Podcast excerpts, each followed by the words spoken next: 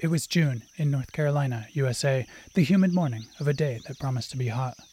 The orchard orioles sang sweetly at the Flat River Waterfowl Impoundment, where Kent Fiala recorded their voices. It was a morning full of birdsong in this natural area where the eastern deciduous forest mixes with fields and wetlands. Now in February, 1700 miles to the southwest, in a direct line that crosses 900 miles of the Gulf of Mexico, the orchard orioles are much quieter. They dance among the branches and flowers of a thicket at the edge of the river, flashes of burgundy and lemon yellow in constant motion. There are lots of orchard orioles here, a flock of at least 15, at the edge of the Huatulco River in the state of Oaxaca, Mexico. The orioles no longer give their sweet summer song.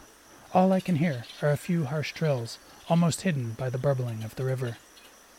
Seeing them here, you wouldn't imagine their beautiful song, nor where they spend the summer, a range which includes not only North Carolina, but also other distant lands the Dakotas, Michigan, New York.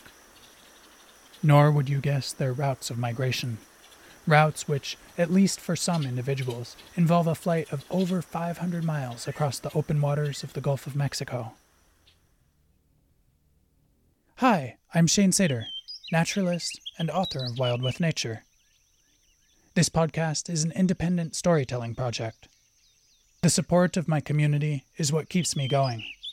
A thousand thanks to each of my monthly supporters for believing in this project. I'm going to take a moment to recognize them each by name. Thank you, Jeff, John, David, Caroline, Jeremiah, Luke, Sandy, Linda, Shauna, Kate, Joe, Jane, Jill, Nancy, Jenny, Shalene, Jesse, Marisa, Catherine, Corey, Sarah, Howard, Oscar, Louise, Kathy, John, Will, Cami, Dorinda, and Elena, you truly are the community who's backing me in doing this important work. Thank you. This story is from March 1st, 2024, and it's titled Connection, Wonder, and the Birds That Span a Continent. If you're a more visual person and want to follow along with text and photos while you listen, you can also find it on my website, wildwithnature.com. And now let's continue with the story. Part 1 The Orioles and the Thicket. The thicket near the Huatulco River, where the orchard orioles are foraging, is covered in arrays of orange flowers in the form of brushes. They belong to a vine known as El Bejuco de Carape, or El Penito, that clambers over the shrubs, forming a refuge and cafeteria for the birds at the edge of the river. It's a beautiful spot in an unhurried morning.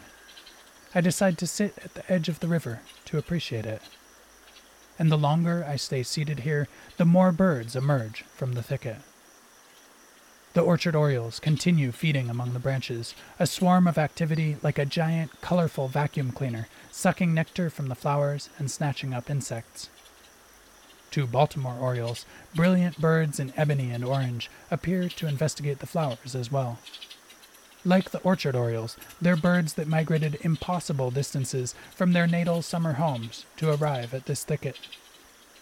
These ones might have come into the world in Alberta, Tennessee, or Pennsylvania. Two streak backed orioles, orange birds streaked with charcoal, are leaping from branch to branch. Unlike the other orioles, these ones are year round residents in Oaxaca. Part 2 buntings, grosbeaks, and a white tipped dove. The buntings are more timid. I've been sitting here for half an hour when they finally emerge from the shadows. A solitary indigo bunting, a male with feathers like the sky in its most intense moods, perches in the undergrowth, ready to disappear again. But three painted buntings dare to drink from the edge of the river. The two females are a soft, textured green like the hills of my state of Montana when spring surrenders to summer. The male, on the other hand, looks like a color wheel that escaped from an artist's studio. His head is blue, his breast red, his back yellow green. Seven blue grosbeaks, relatives of the buntings, have emerged from the vines. The females are reddish brown, the males chalk blue. They perch like the indigo bunting, silent at the edge of the shadows. Suddenly, a yellow warbler appears, a glimpse of dandelion yellow among the leaves. He pauses to perch briefly on a branch alongside a warbling vireo who wears the color of river rocks. A white tipped dove, a resident that normally only gives her hoots from the undergrowth, emerges to forage at the edge of the river. By now, I've been sitting here for 45 minutes. Part 3 When Time Stops. Here at the edge of the thicket, a Louisiana water thrush and a yellow rumped warbler are flitting on the riverbank feeding on insects. Another white tipped dove continues singing in the distance, where the orange fronted parakeets are screeching. A group of parakeets launches into flight from Guanacaste, its canopy replete with strange, wrinkled fruits. The parakeets nest along this river corridor, excavating their cavities within arboreal termite nests. Even as an adult, there are moments like this. Moments when I'm in nature and time seems to stop, when an animal, a plant, or a community lets me get close to its way of life. Suddenly, I feel that astonishment I felt as a child when the world was full of magical beings, when I saw the plants and animals with new eyes and believed without doubt in the goodness of life, in the magic that existed in the living beings with whom I shared this existence. This episode is made up of various threads it includes the birds, the diverse landscapes that their migrations connect, and a conversation with a Oaxacan biologist about the passion we both have for the natural world. But in its essence, this is a story of those moments in nature, moments when time doesn't exist, when the magic is palpable, when we can see ourselves as part of an intricate, diverse community of living beings. Part 4 Tierra de Aves I met Ana Rebeca Martínez Martínez in December in the city of Oaxaca. We got to know each other through Tierra de Aves, a nonprofit based in Oaxaca that is dedicated to understanding and studying our feathered neighbors, where Rebeca has volunteered for almost two years. What I noticed immediately about Rebeca was her passion for birds and nature. I had met up with the Tierra de Aves team to help with their monthly sessions studying the birds of the Monte Alban Bird Observatory. The team carefully captures the birds in special nets, records information about them, gives them aluminum leg bands to identify individuals, and releases them. It's a project that seeks to improve our understanding of the lives and movements of the birds of Monte Alban, as well as those that visit during their migrations. Over time, the project will also help us understand how climate change is affecting these birds. Afterwards, I asked Rebeca if she would tell me more about her connection with nature and her story as a biologist. And so, one day in December, we met up for the conversation. While I listened to her, I thought about all of the threads of her story that have parallels in mine, in spite of growing up in different countries, thousands of miles apart. I thought about birds, insects, and plants, and about the sense of wonder that they have given us both since childhood. Have you experienced it too? Part 5 The Cafe and the Sparrow. We're sitting on the patio of a cafe near the Andador Turístico in Oaxaca, an open space with tables and a few trees. And thanks to Rebeca, our conversation begins with another moment of connection with the birds. The house sparrows, cosmopolitan birds that many people despise, are searching the ground for leftovers and crumbs. Rebeca doesn't despise them. Pulling her binoculars out of her backpack, she checks the flock carefully. Almost immediately, she finds what she's looking for. On the right leg of a sparrow, we can see the glimmer of an aluminum band. This sparrow is one that the Tierra de Aves team banded in the Ethnobotanical Garden of Oaxaca, four blocks away.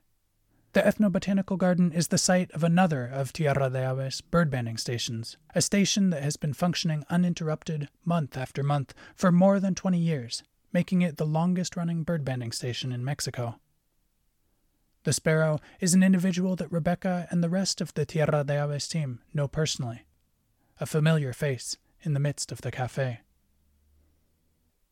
Part 6 Hints about Migration If we could glimpse an aluminum band on the leg of one of the orioles or buntings at the edge of the Huatulco River, if we managed to take a photo that revealed the unique numbers stamped on the band, we could understand a little bit more of the story of that bird. Perhaps the band would tell us of an indigo bunting that was born in New York and got its band from a team of scientists there. Or maybe we would learn of a Baltimore oriole that grew up among the cottonwoods and oaks along a river in Nebraska. We might learn whether the orchard orioles are the same ones that Kent Fiala recorded in North Carolina, or if these grew up farther west, in the Dakotas, in Kansas, or possibly closer, in Zacatecas, Mexico. In a forest of oaks, a few miles north of Oaxaca City, close to a creek in the foothills of the mountains, a MacGillivray's warbler is calling vigorously. The warbler is hiding among the shrubs and weeds if we could see him well, there's a minute possibility that we might see a band on his leg, too. It's even possible, although it would be like winning the lottery, that the band would have the number of a MacGillivray's warbler that I know personally, such as the young one that I saw banded in Wyoming last summer. Check the archives for that episode. Or perhaps the band would tell us that this individual grew up among the quaking aspens of a British Columbia stream or in a patch of willows in the mountains of California. Part 7 Imagining. In the absence of bands, we don't know the specifics of these stories. We're left listening to the song of an orchard oriole in North Carolina, to a MacGillivray's warbler that I recorded near a stream in Montana. And we're left imagining. Rebeca imagines, and also she keeps on looking for bands. Rebeca was born in the state of Oaxaca. Later, her family moved to Mexico City for work. Like many stories of connection with the earth, Rebeca's story begins in her childhood. Growing up without siblings during her first eight years, as a child she felt a special connection with the small creatures of the garden outside her house. She tells me of a time with a friend when they found a moth stranded on the ground in the patio. The two moved the moth so that no one would step on her, and Rebeca remembers with joy that the experience helped her friend get over her fear of moths. Part 8 The Insects and the Birds. In college, Rebeca studied chemical engineering, returning to Mexico City afterwards to work. But her affinity for the animals followed her. And living in the city, her connection with the insects, something that had always fascinated her, became especially important. In particular, the butterflies and moths called her attention. She began to rescue caterpillars that other people wanted to kill, feeding them with leftover prunings from the gardeners of the Politecnico. Rebeca also enrolled in a university again, this time to study insects. She got involved with the Global Youth Biodiversity Network and other nature lovers in Mexico City. And when she returned to Oaxaca in 2021, those connections led her to volunteer with Tierra de Aves, where she fell in love with birds as well. Now she feels as if she's part of a human flock, a team that she describes as marvelous. Rebeca's passion for nature has touched her family as well. It started with the caterpillars, whose sightings began to be a topic of family conversation. Now it's the birds, too. Rebeca tells me of a recent conversation with her mom about the incredible migration of the Nashville warblers. These warblers, so common in Oaxaca during the winter, migrate unbelievable thousands of miles to spend the summer as far away as Washington State, Manitoba, or Quebec. Part 9 Nashville Warblers and Western Tanagers. There are Nashville warblers among the leafy trees of the Sierra Sur as well, 70 miles southwest of Oaxaca City, where a broad winged hawk is whistling from a branch in the evergreen tropical forest. At a prudent distance from the hawk, where its whistles fade among millions of leaves, a flock of western tanagers is feeding among the expansive foliage of a fig tree. From time to time, between bites of the small fruits, you can hear their rapid calls While the migration of the Nashville warblers has touched Rebeca's family, the tanagers have touched mine. Last September, 2,300 miles to the north, my mom heard the same calls in her Missoula, Montana garden. For several weeks, day after day, a flock of five western tanagers foraged just outside of her window, feeding on the grapes she had planted three years before. Every time I spoke with her, she mentioned the tanagers and how excited she was to see them. Her dream of a garden of fruit trees and native plants that would provide food for people and wildlife was coming to fruition. It was the first time she had seen western tanagers in her garden. Part 10 The Hope of Songbirds. When I ask Rebeca how getting to know the birds has changed her life, her answer surprises me. She tells me that birds have given her hope. Before, she looked at the ground in search of insects. Now she also searches the sky looking for birds. She recognizes them by their voices, too. And noticing their presence in her daily life gives Rebeca hope that, in spite of the massive challenges that the beings of this planet are experiencing extinctions, habitat loss, climate change, extractive economies there are things that we can do. And recognizing the birds, seeing her relationship with them as one of cooperation, gives Rebeca the hope that we can still find healing and thrive, together with the living beings of our planet. I love this perspective. It makes me think of my connection with the faraway northern landscape of Montana, connected by the impossible migrations that the MacGillivray's warblers and many other species make each year. There you can find the restoration site that I mentioned in the last episode, where I began observing the local birds in 2017. The land was far from pristine. The decades of abuse were very evident, and even so, the birds and the plants continued, a persistent and exuberant diversity in a neglected place. It gave me hope, too, getting to know the warblers and sparrows among the chokecherries and the weeds, seeing the diversity of pollinators visiting the invasive plants learning by heart the summer songs of the gray catbirds, the red winged blackbirds, the American goldfinches, and the western meadowlarks. Part 11 A Thousand Moments of Wonder. It gave me a profound connection with the living beings of this place. A connection composed of a thousand moments of wonder, of sitting, listening, and learning. And Seven Mile Creek asked me the question if my neighbors, the birds, and the plants can survive so well in spite of our abuses, what if we help them? What if, after getting to know them, getting to know their ways of life, we find ways to reciprocate? It's something that Rebeca asks herself, too. She tells me that she wants 2024 to be her year of action. She shares a few of her ideas projects to reduce collisions between windows and birds, to share the inspiration of the natural world with more people, to plant native plants, and create more habitats for birds within the city of Oaxaca. Part 12 Moments of Connection. And so we return to the moments of connection with our neighboring beings, to get to know them and feel the magic that it is to be alive on this diverse planet. I believe that with this type of connection, the desire to reciprocate comes naturally to take actions that help life thrive. And the personal connection that we have with the birds, the insects, and the other animals, with the plants and the fungi, with the lichens and the trees, with our living neighbors, is a source of inspiration and meaning. It's also this connection that will tell us if the actions we take are working. So let's return once again to the orchard oriole in the North Carolina summer. Let's think of the thicket at the edge of the Huatulco River, the house sparrows in a cafe in Oaxaca, the MacGillivray's warblers who spend the winter in the hills of the city and spend the summer singing thousands of miles to the north. And to this symphony of connections, let's add thousands of other wild voices from your community, your garden, and your local park. And then let's get out there, collaborating with the countless living beings of this earth and let's continue learning their stories and caring for them.